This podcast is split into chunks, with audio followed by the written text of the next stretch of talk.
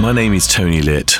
I'm the MD of Sunrise Radio, and it's my immense pleasure to bring you the official Sunrise Radio podcast. We are the number one commercial Asian station in the United Kingdom, with many firsts to our name, and we continue to be the voice of British Asians who have given us their love and loyalty over 30 years. It's a legacy we cherish and a responsibility that we don't take lightly. Our aim has always been to entertain the listeners with the best of Bollywood and Bhangra while also addressing their concerns. A real voice for the community, a vibrant community, and a great nation. We are proud to be British and Asian. This podcast is a compilation of some of the things we do on the station, with a stellar lineup of presenters who each have their own personality and style. It's entertaining, informative, engaging, and we hope you will enjoy it here as a podcast if you are unable to tune in to the radio. Don't forget to subscribe and tell your family and friends about this podcast. And do leave us a comment on what you think. We'd love to hear from you. All the best always. Team Sunrise. The UK's biggest station. Sunrise Radio. The Bhangra Showdown with Ameet Chana. So you're tuned in to a very special Bhangra Showdown this weekend. It is retro weekend here on Sunrise, and as I said, that is going to be a new regular mark in your calendar. The last weekend of every week, every month is going to be retro weekend here on Sunrise, and as well as celebrating that. We, of course, have been talking all things Little English. Now, many of you will know that last Friday, this very small independent film with a big, big heart called Little English was released in the cinemas nationwide, including in all your Vues and Cineworlds in certain areas and independent cinemas up and down the country. I had the great pleasure and honour to be a part of that film, which we shot in very strange circumstances post COVID, but it was shot against all odds, and the film made it onto the screens, and many of you have gone out and watched it and supported it. For that, I thank you very much. Now, as I was saying, because it's retro weekend, I'm only supposed to be playing songs from the 70s, 80s, and 90s this afternoon. But I will tell you this I've got a brand new song that I'm going to play exclusively for a world exclusive on radio, and it has been produced and sung by not only one of my dearest friends, but actually, I am one of the biggest fans of Shin DCS from the band DCS joins me on the line. Good afternoon, Pudgy. Afternoon, Ameet. Good afternoon. I'm very well, thank you. Thank you very much for joining us on the phone today. Uh, not my pleasure, mate. My pleasure. Disturbing your Saturday afternoon. Now, listen. Firstly, congratulations. You have got your first feature film credit. Yeah, yeah. It's, it's great to have that. Tell me how you got involved with Little English. Well, uh, with Little English, as you know, um, uh, I know Prav from Rifco. Yep. And um, I've done work with Rifco Arts. I've done theatre with them, musical Mm-hmm. theatre. And I really enjoy the experience of doing that stuff with them. Uh, so Prav was making, he's always been going on about making a film out of one of his plays. Yeah. Uh, so he finally called me and said, "Look, uh, we're, we're, going, we're going ahead. We're making this film. It's called Little English. Would you like to do the title song for the film?" So I just jumped at the opportunity, and then he offered me a part in it as well, which I couldn't turn down. That's interesting. That was going to be my first question. What came first? Because I know you've done a couple of tracks for the film, and you've you've kind of uh, used one of your songs that is my all-time favorite songs. I think, particularly a love song. Anyway, "La Bande Utte Jaan," which I am Yeah. still obsessed with. That song. Whenever it comes on my playlist, I just listen to it and put it on repeat. And you've constructed this brilliant new end of film track called "Little English Boliyan." Now, what what where did that come from? Well, the Little English Boliyan, um, shall I be quite frank with you? Yeah, please. Uh, uh, Prav mentioned that he wanted a song for the end of the film, Mm-hmm. uh, and then I, I'll be very honest with you. I was having a conversation with you Yeah. on the set of the film, right? yeah. And you and you kind of, I was kind of juggling around what what kind of song I should do, what, kind- what and we were having a little conversation. And you said, "Why don't you do some tappe baji?" Right? And I thought. Yeah. That's not a bad idea, right? And I'd been uh, I'd been playing with the, the idea of doing tappe for a very very long time Yeah. and never got around to it with the band, right? Yeah.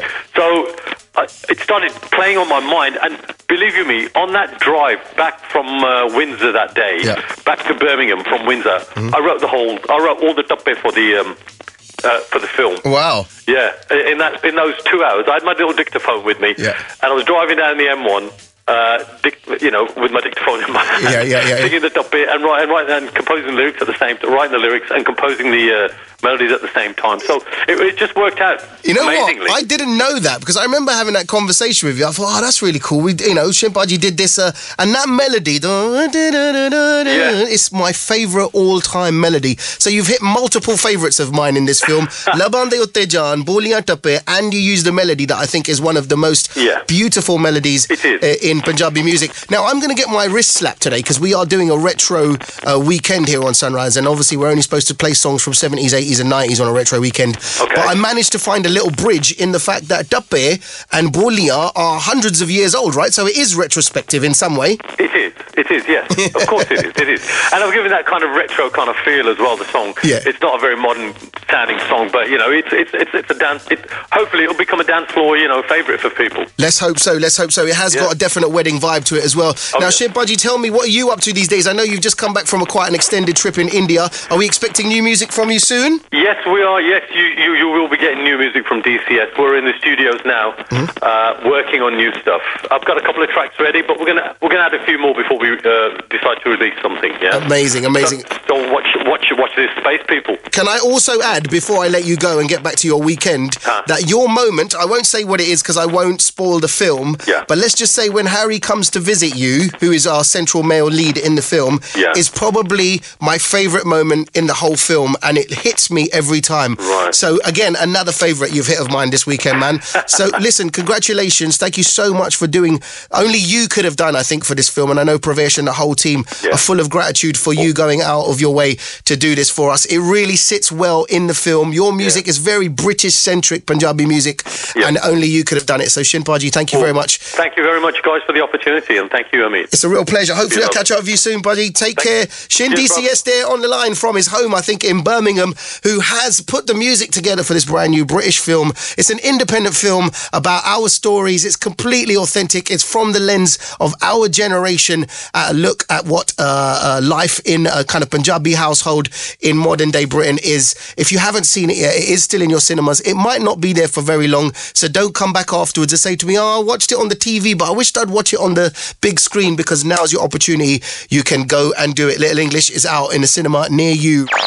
It gives me great pleasure to introduce an artist exactly like that. A generally Ucha Lamba Gabru and an all-round nice Punjabi boy who originally hails from Birmingham. He's one of Rishi Rich's uh, a fairly new artist after the last couple of years or so.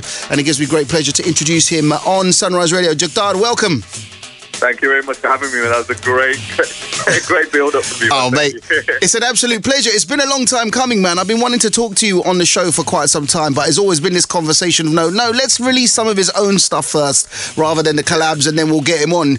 Tell me, how do you feel, firstly? Congratulations. Your own EP out there in the ethos released on the 1st of March. How is the vibe?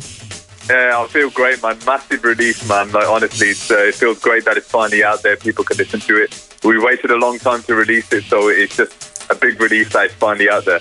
Now, what was the what was the stalling of it? Was it the pandemic? Was it the fact that Rishi was in India for a long time? What what, what was the delay in releasing your own stuff? Yeah, it was a combination of that. So I went out to India in, uh, when when India was in lockdown, and we made the EP out in Mumbai. Yep. And then uh, obviously now Rishi's back in the UK, and so there was several things that kind of delayed the the release, uh, and and you know. We always trusted that it would come out at the right time, so Yep. you know. But but at the same time, you know, it's difficult to have that patience when you know you're sitting on good music. It's it's difficult to to wait, but we did it, and we're finally here, so I'm happy. Let me tell you, man, if there's anyone that knows the way that Rishi operates, it's me. I have known him. We've been together as friends and brothers for over 30 years. We went to school together. And one thing he does do is he puts his new artists through their paces. He doesn't go, yeah, there's going to be a release tomorrow. He's like, nah, you're going to sit in the studio, you're going to work hard, you're going to write songs, you're going to team up with people, you're going to release collaborations. And then, just then, just maybe, you might get some of your own stuff out. That's it. That's it. No, that's exactly what it's like. And, and how was the link up between you and Rishi? How did that happen?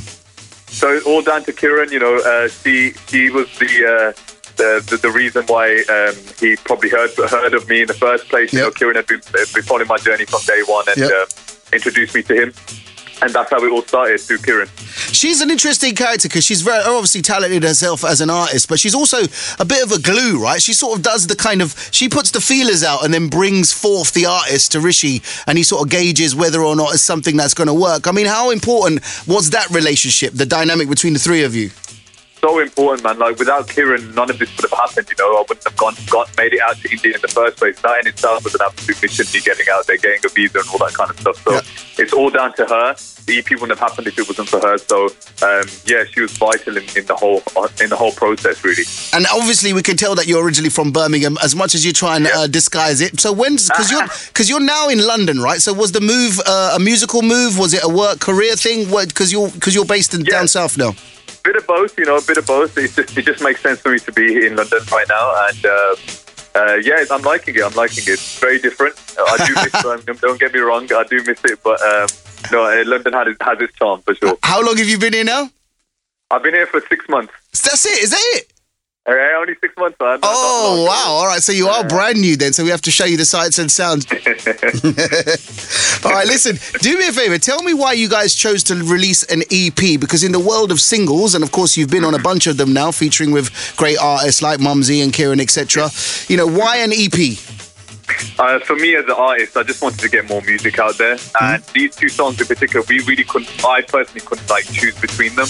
I love them both, and they're both good in their own ways. And um, we just felt like even like a four five track EP nowadays, people's attention span is so small Yep. that maybe two songs we can concentrate on pushing them, and and yeah, just trying to get more music out in a, in a shorter space of time, really.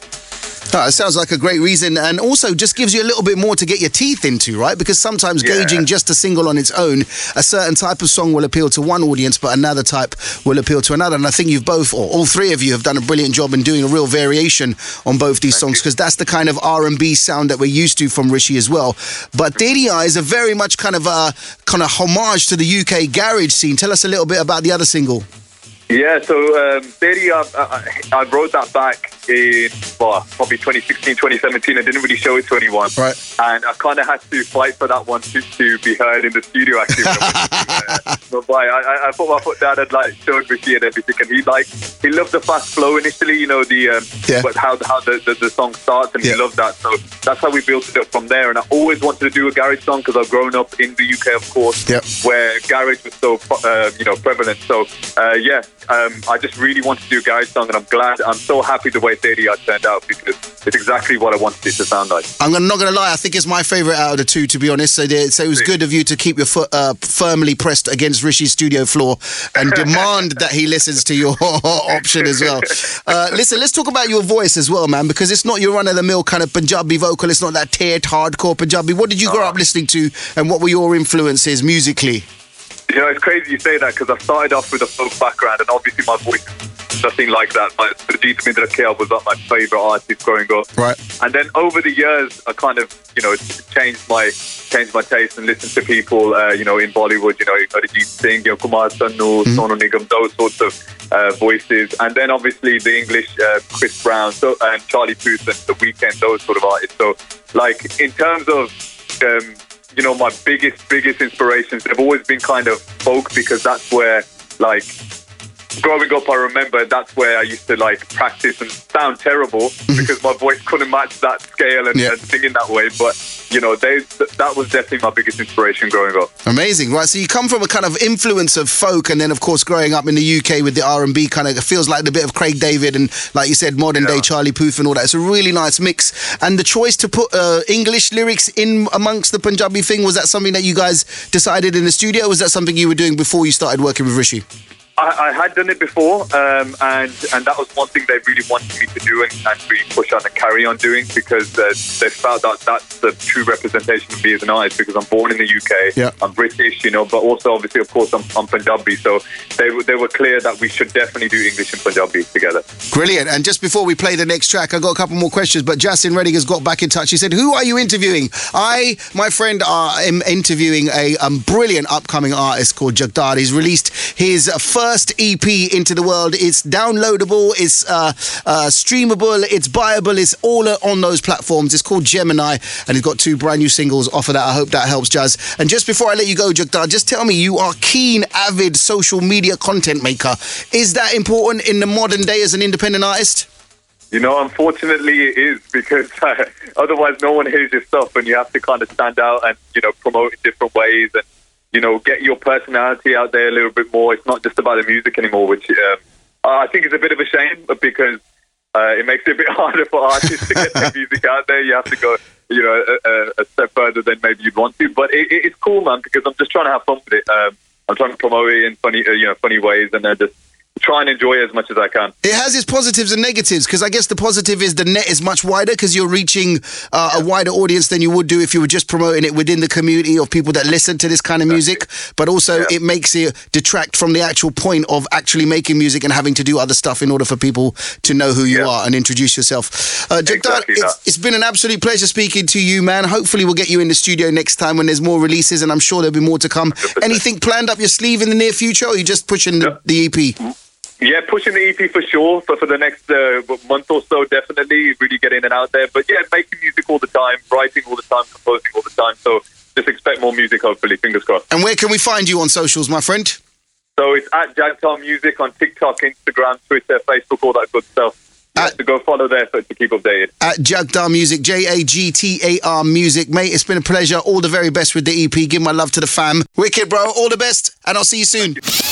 Join Ameet Chana every Saturday from 4 pm for the Bhangra Showdown, playing you the finest in Punjabi and Bhangra music from the past, present, and future.